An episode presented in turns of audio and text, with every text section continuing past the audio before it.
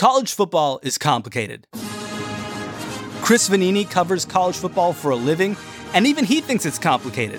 College sports has always been built differently, run differently. It would be impossible to explain it to anybody outside of this country, I think.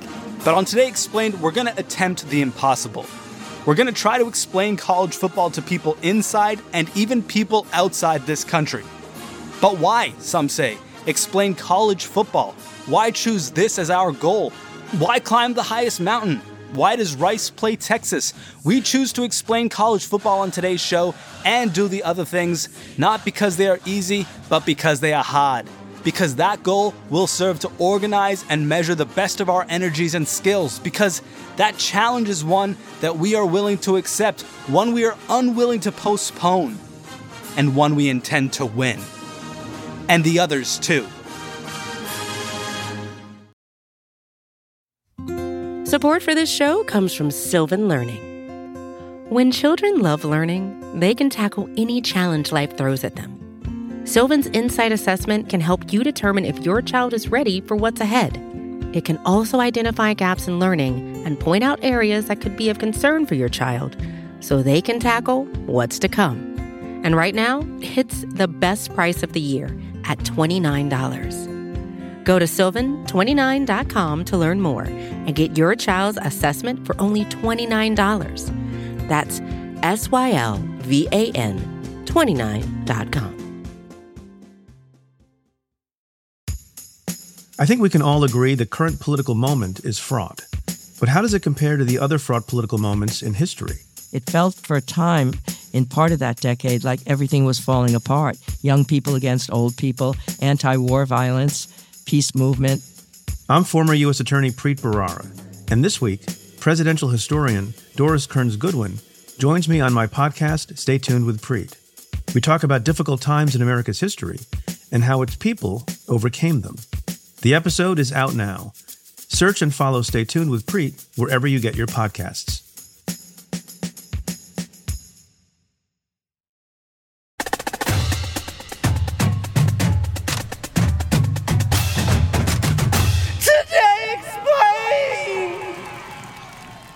My name is Chris Vannini, and I'm a senior writer for The Athletic who covers college football. And something is amiss in the college football world right now. Well, the season has finally started. Welcome to Fort Worth, folks. This is the one the college football world has been waiting for. And it's kind of tail ending what has been conference realignment, the third summer in a row. The ACC just announced that they're inviting Stanford, Cal, and SMU to join the ACC. Yay! Where geographic movement of teams within conferences has kind of upended the sport. People saying maybe uh, the ACC should now be the ACPC. The Atlantic Coast and Pacific, Pacific Coast? Coast. Yeah, yeah. Okay. ACPC. But then you have SMU. Moved schools that have never really played each other into the same conferences moving forward. Why would Oregon State play Oregon? I know. It's dumb. Washington, Washington State. Even dumber. I know. All in the name of television money. And it's created an uncertain future for basically everything beginning next year when a lot of these changes go into effect. So while fans are excited that football is back and they can watch touchdowns and everything, a lot of fans are worried about the future of their school and their conference and where they sit. An uncertain future for basically everything piqued our interest. We asked Chris how much everything he meant by everything. Certainly, college football realignment won't affect the price of Blue Heat talkies. Well, the SEC and the Big Ten have become the two most powerful conferences in the sport. That's the Southeastern Conference and the Big Ten, which was once based in the Midwest, but is about to stretch from New Jersey to Los Angeles now. And as they have accumulated more money, more membership, uh, there's there's a much more uneven playing field than we've ever had before, and so it's just uncertain of will these conferences want to abide by the same rules as everybody else in the future? Will they want to stage their own postseason instead of competing with everybody else? It's it's a lot of unknowns, but these are some of the concerns and things that people around the sport are talking about because the talent on the football field and the money is being consolidated more and more at the very top within these two leagues. If they eliminate divisions and you add Oregon, Washington, UCLA, USC, You know, what happens to the Wisconsins? What happens to the Michigan States? What happens to those teams that are really good programs, but they're just a notch below? Do they drop even further below in the conference now? But of course, that's not everything. It sounded a lot like conference realignment was mostly going to affect college football. So we asked Chris if people who don't follow the sport will notice. I don't think casual observers will notice. And I think that's kind of the point. College sports have had conferences, geographically based conferences, for more than a century. These were formed when, you know, your team traveled by bus and when your school worked with the nearby schools for academic purposes. The conferences were largely geographically based. But now they are not so much. Now you have teams from Los Angeles joining the Midwest based conference. The Atlantic Coast Conference is about to add Stanford and Cal from the Pacific Coast. And so it doesn't really make sense if you think about it. But if you're someone who doesn't really think about it, if you just want to watch the biggest games, if you just want to watch the teams you've heard of, this is probably good news for you because you're going to get more of those games. The concern is who gets left behind? Who are the schools that are not among the biggest brands that will not be making uh, as much money in the future? And, and, and as this game of musical chairs, as it almost feels like, as that winds down, there are schools, there are fans of those schools who worry about getting left behind and what it means not only for their athletic departments, but in some cases, the university as a whole. So, a bunch of big important college football teams are bailing on a bunch of other pretty big important college football teams. And if this is a pattern that were to continue, it could throw the whole system into flux, leaving morale in American colleges at an all time low. We asked Chris how we got here. Well, schools have changed conferences over the decades. You might have a South Carolina go from the ACC to the SEC, or Tulane pulled out of the SEC many decades ago because of academic reasons, but they were largely minimal type of moves. But in 1984, the Supreme Court decision between NCAA versus the Board of Regents changed the rules for television. The NCAA's argument that its television plan can have no significant anti competitive effect since it has no market power must be rejected. As a matter of law, the absence of proof of market power does not justify a naked restriction on price or output, and as a factual matter, it is evidence from the record that the NCAA does possess market power. Instead of the NCAA doing the television deals, conferences and schools could now do their own television deals. And ever since then, there's been a huge explosion in money directly with the conference and the schools that are making this money. There used to be many, many independent teams that weren't in a conference Penn State, Florida State, Miami. They were football independents. But then it became more valuable to be in a conference because that's where the television money was. So everybody kind of retreated toward their geographic based conferences. But as the SEC and the Big Ten, with their larger fan bases, with their larger alumni bases, with their larger TV viewerships, they're starting to get more television money because they draw better ratings. And then you have schools who are not in those conferences want to get in those conferences. The Southeastern Conference said Texas A&M is set to join the league next year. That gives the SEC 13 members and its first addition since South Carolina and Arkansas in 1992. The Aggies who play Arkansas Saturday in Arlington give the SEC entry into major TV markets such as Houston and Dallas. And now the Pac 12 conference, the Pacific Coast based conference, is on the verge of collapsing. There's only two teams left because everybody else has left. And so it's getting consolidated. These conferences that used to be 10, 11 teams are now 18 teams. And it's really kind of a new frontier. How did the Pac 12 basically implode? Well, this started in 2021 when Texas and Oklahoma announced they would leave the Big 12 for the Southeastern Conference. These major brands that were stuck in the conferences that they were stuck in, getting shares that were going to be significantly lower than peers that were in the Big 10 and the SEC, they they really didn't have a choice. And that threw everybody into a panic about what other big moves could come. The next year, USC and UCLA announced they're going to join the Big Ten, the Midwest based Big Ten Conference. both teams in Los Angeles. The closest school in the Big Ten to Los Angeles, Nebraska. That is how far away those two teams are from the rest of the Big Ten. That left the Pac 12 down to 10 teams. And at that point, you could either expand and try to backfill and get some spots, but the conference didn't want to do that. It, it decided not to add other Big 12 teams. And instead, it went through its media rights negotiation in a very vulnerable position. The school presidents also believed that they could get more money than the market kind of determined. They passed on a deal last year with ESPN and Fox that would have paid them about maybe $30 million per year. And when the Pac 12 passed on that, the Big 12 conference jumped ahead of the line and said, basically we'll do that deal, we'll take that contract. ESPN and Fox agreed to a media rights deal with the Big 12 finalizing the proposed agreement that will renew the partnership through the 2030 to 2031 season. And suddenly the Pac 12 was left without many suitors. It a couple weeks ago presented an Apple TV based media rights contract to its schools. It wasn't appealing enough to those schools.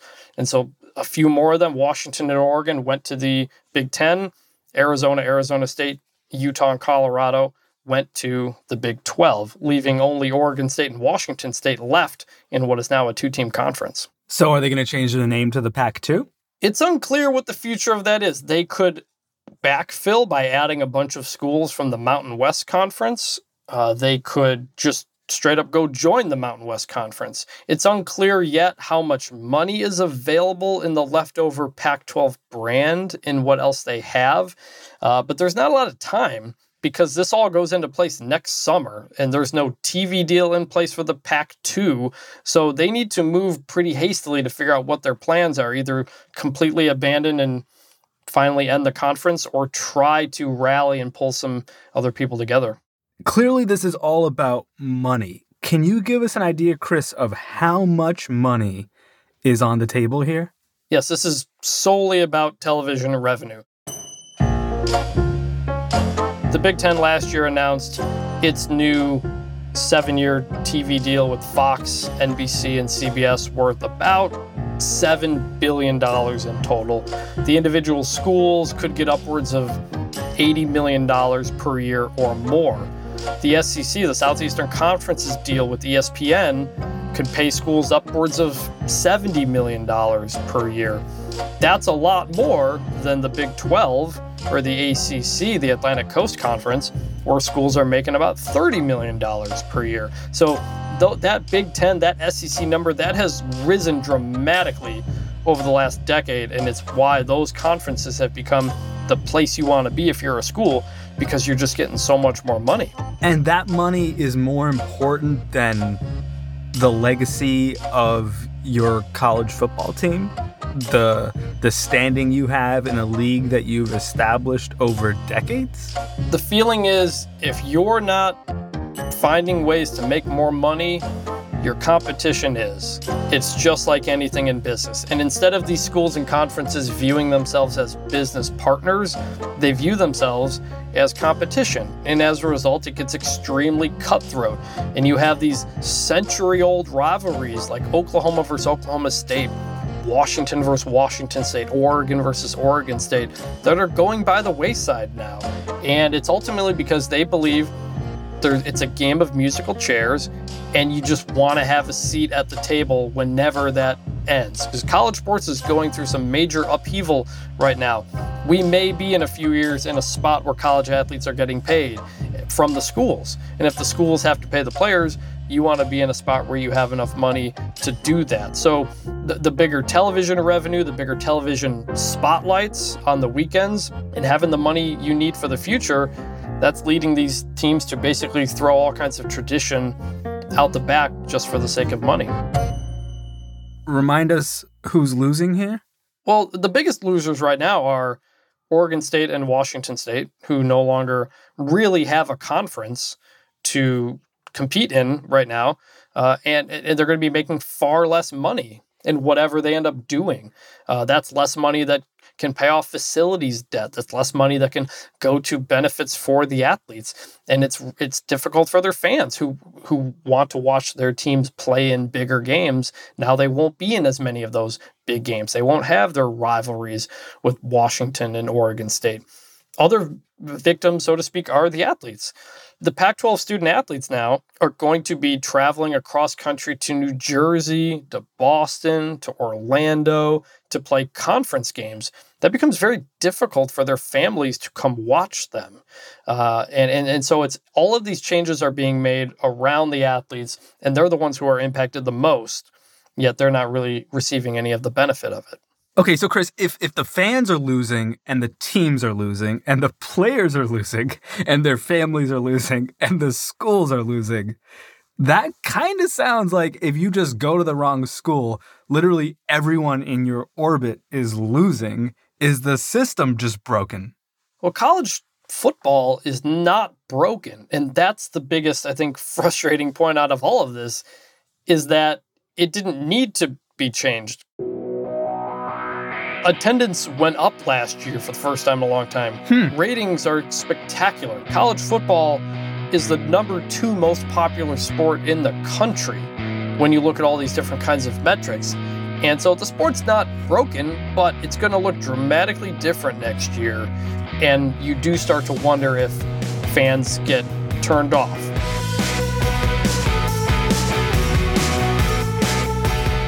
Okay, so college football isn't broken, but money is threatening to make bigger winners out of the winners and something akin to losers out of the lesser teams. Let's just call them the losers here for short. When we're back on Today Explained, we're going to ask Chris if what we're seeing in the Pac 12 is going to happen everywhere else.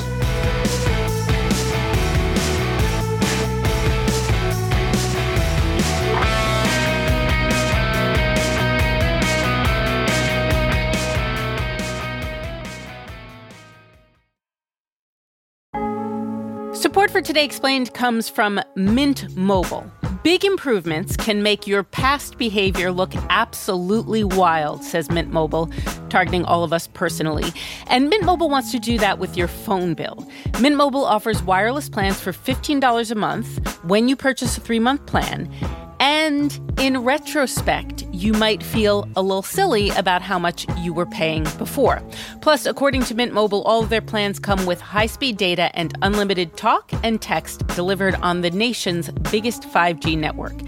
You can get this new customer offer and your three-month unlimited wireless plan for just $15 a month by going to mintmobile.com slash explained.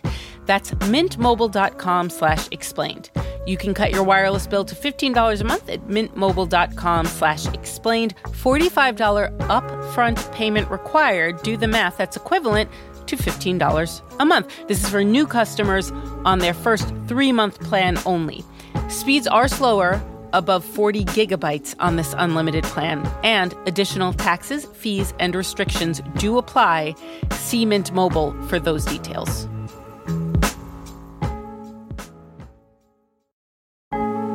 Support for Today Explained comes from Ramp. This ad goes out to all the finance professionals looking for love. I'm just kidding. Looking for a better way to simplify business finance across expenses, vendor payments, and accounting. And to all the accountants tired of the same old finance software, Ramp may be the answer you've been looking for.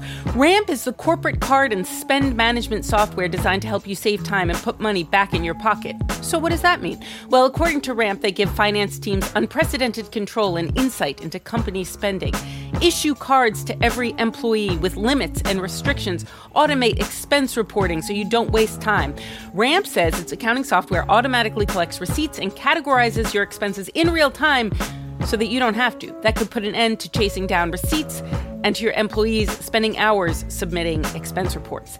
And now you can get $250 when you join Ramp. Just go to ramp.com slash explained, ramp.com slash explained, R-A-M-P.com slash explained. Cards issued by Sutton Bank and Celtic Bank, members FDIC. Terms and conditions do apply. You're five feet nothing, a hundred and nothing, and you got hardly a speck of athletic ability and you hung in with the best college football team in the land for two years. And you're also going to walk out of here with a degree from the University of. Today Explained is back with Chris Vannini from The Athletic. The Pac 12's been gutted. We asked him if other college sports conferences can look forward to a similar fate. Well, these these big movements always come at the end of television deals. That's when you're free and more able to move to another conference. And the next time a lot of these deals are going to start coming up is the early 2030s. Huh. So while realignment probably pauses for a bit here, it's going to come back. And it's going to come back in the early 2030s when these television deals come up again. Of course, we don't know what the television world is going to look like at that time. That is a big part of this as well. Cable subscribers are going down. Streaming is not exactly filling it up at the level that it was. ESPN is making dramatic cuts. You know, does Apple buy Disney at some point? You know, like we don't know what that future is going to look like, but that's the next time stuff is going to happen. People wonder will the Big Ten or the SEC or those schools break away from the NCAA? Will they go do their own thing? Will they create their own league, their own conference separate from that? Uh, could could college sports separate from college itself and become semi-professional, where they're Oh. simply leasing the identity and the, the markings and brandings of these schools? Huh. Everything keeps changing. The world is changing. The television world is changing. So we'll see in seven, eight, nine years how different everything is. Why do we have this system? Why is it so complicated? Why isn't this just like the NFL where there's like, you know, one league, two conferences? nobody runs college sports. And that's been a good thing and a bad thing. But when you're facing crises like you are now, it's very much a bad thing. Conferences were formed a century ago when geography was the most important thing. You know, when college football wasn't on television coast to coast, and it w- was more important as getting fans to your games. You wanted to have games against schools where your fans could travel to and the other team could travel to so you could fill up your stadium. As television got bigger, as college football became televised coast to coast, it opened up the doors where that wasn't needed as more. Now, Alabama recruits players from California to come play football, and it's just it's a thing. Like transportation is a lot easier than it was in 1905, you know. So it it, it just um, the world has shrunk, and as a result, these conferences are now losing their original identity and kind of their original purpose. They still exist, and the NCAA exists really as a heat shield. You know, the NCAA has the insurance. The NCAA is kind of just protects the conferences. The conferences then protect the schools. If if schools were to break away, or if conferences were to break away, they would still need to create their own organization. They need somebody to enforce the rules. They need somebody to cover liability and all these different things. And so it's it's a lot harder to simply break away because you also have conferences and schools that very much do not agree with each other. Hmm. This crisis, though, as you explained, it really affects more than anyone these two teams that are left in the Pac 12. Is that going to be a big enough stink to promote change in this system? Well, the change would come from the schools, just in the NCAA, and the schools are the one making these these deals. The NCAA has no power, no control, no influence over what the conferences do. And the court system has implied recently that the conferences may be the ones with all the power anyway. Hmm. And so uh, that's where a lot of the decisions are being made. That's where the power lies. It's just, it's a very messy structure of governance because of how college sports was formed. It wasn't formed as a professional league and you had 10, 15 teams, and then two leagues merged into a 30 team conference. It, it was always, you had people over in the Southeast, you had people in the, in the Northeast, they played different amounts of games. College football for a century didn't have a true national championship. It was determined via a sports writer poll. Hmm. You know, like that's how we determined it because there's so many teams you can't play everybody. Only in the last, you know, 20 plus years have we developed a real postseason, a real playoff, a real structure to how some of these things work. So college sports has always been built differently, run differently. It would be impossible to explain it to anybody outside of this country, I think. Uh, but oh that's no, also kind of the, we're hoping to do that right all- now. that, but that's also the charm of it. For anybody who has gone to a university, like universities play such a different role in this country than they do everywhere else from research, from camaraderie, from pride. Like you go to a college and most people you go to a big state school and you've got a sports team and you want your college team to win and then you graduate and maybe you go back for homecoming and you just you keep that connection there and it, it's always been very very unique in the entire world of sports but as television money has become so big as coaching salaries have become so big it has felt inevitable that we are inching closer and closer to a professional model because there's so much money and very little of it is going directly to the athletes. So the future of college football is more and more money everywhere. As long as the television money is there, and that is kind of uncertain with the way that world is going, with ESPN making cuts, with mergers potentially happening down the road. It feels like there is a bubble that is going to burst as it relates to TV rights. The thing is, sports is the only thing keeping cable alive. But, but I think college sports and sports in general have a major problem with the next generation of fans. You're not going to create the connection that previous generations had when all you had was a cable bundle and you could watch your local team every day or, or every Saturday when they came on. Well, I got to say, it's been a minute since I've watched a college football game, but I'm about to become the biggest Pac 2 fan this world has ever seen they are going to be America's darlings this year. Oregon State, in particular, should have a pretty good team. They look like a top 20 team. And I think if the season plays out in a way where one of them has a chance to win what is in its final year as the Pac 12, you're going to have a lot of, lot of college football fans rooting for the Beavers and rooting for the Cougars. Go Beavers, go Cougars. I'm all, I'm all in. Chris Vannini theathletic.com. Our show today was produced by Hady Mawajdeh, who was a Division One third string linebacker back in his day, and Siona Peterous, who wasn't. Hady and Siona had help from Laura Bullard, Amanda Lewellyn, David Herman, and Matthew Collette, who once made an entire podcast about college football. It's called The Season. There was only one season. Check it out. I'm Sean Rameswaram. This one's Today Explained.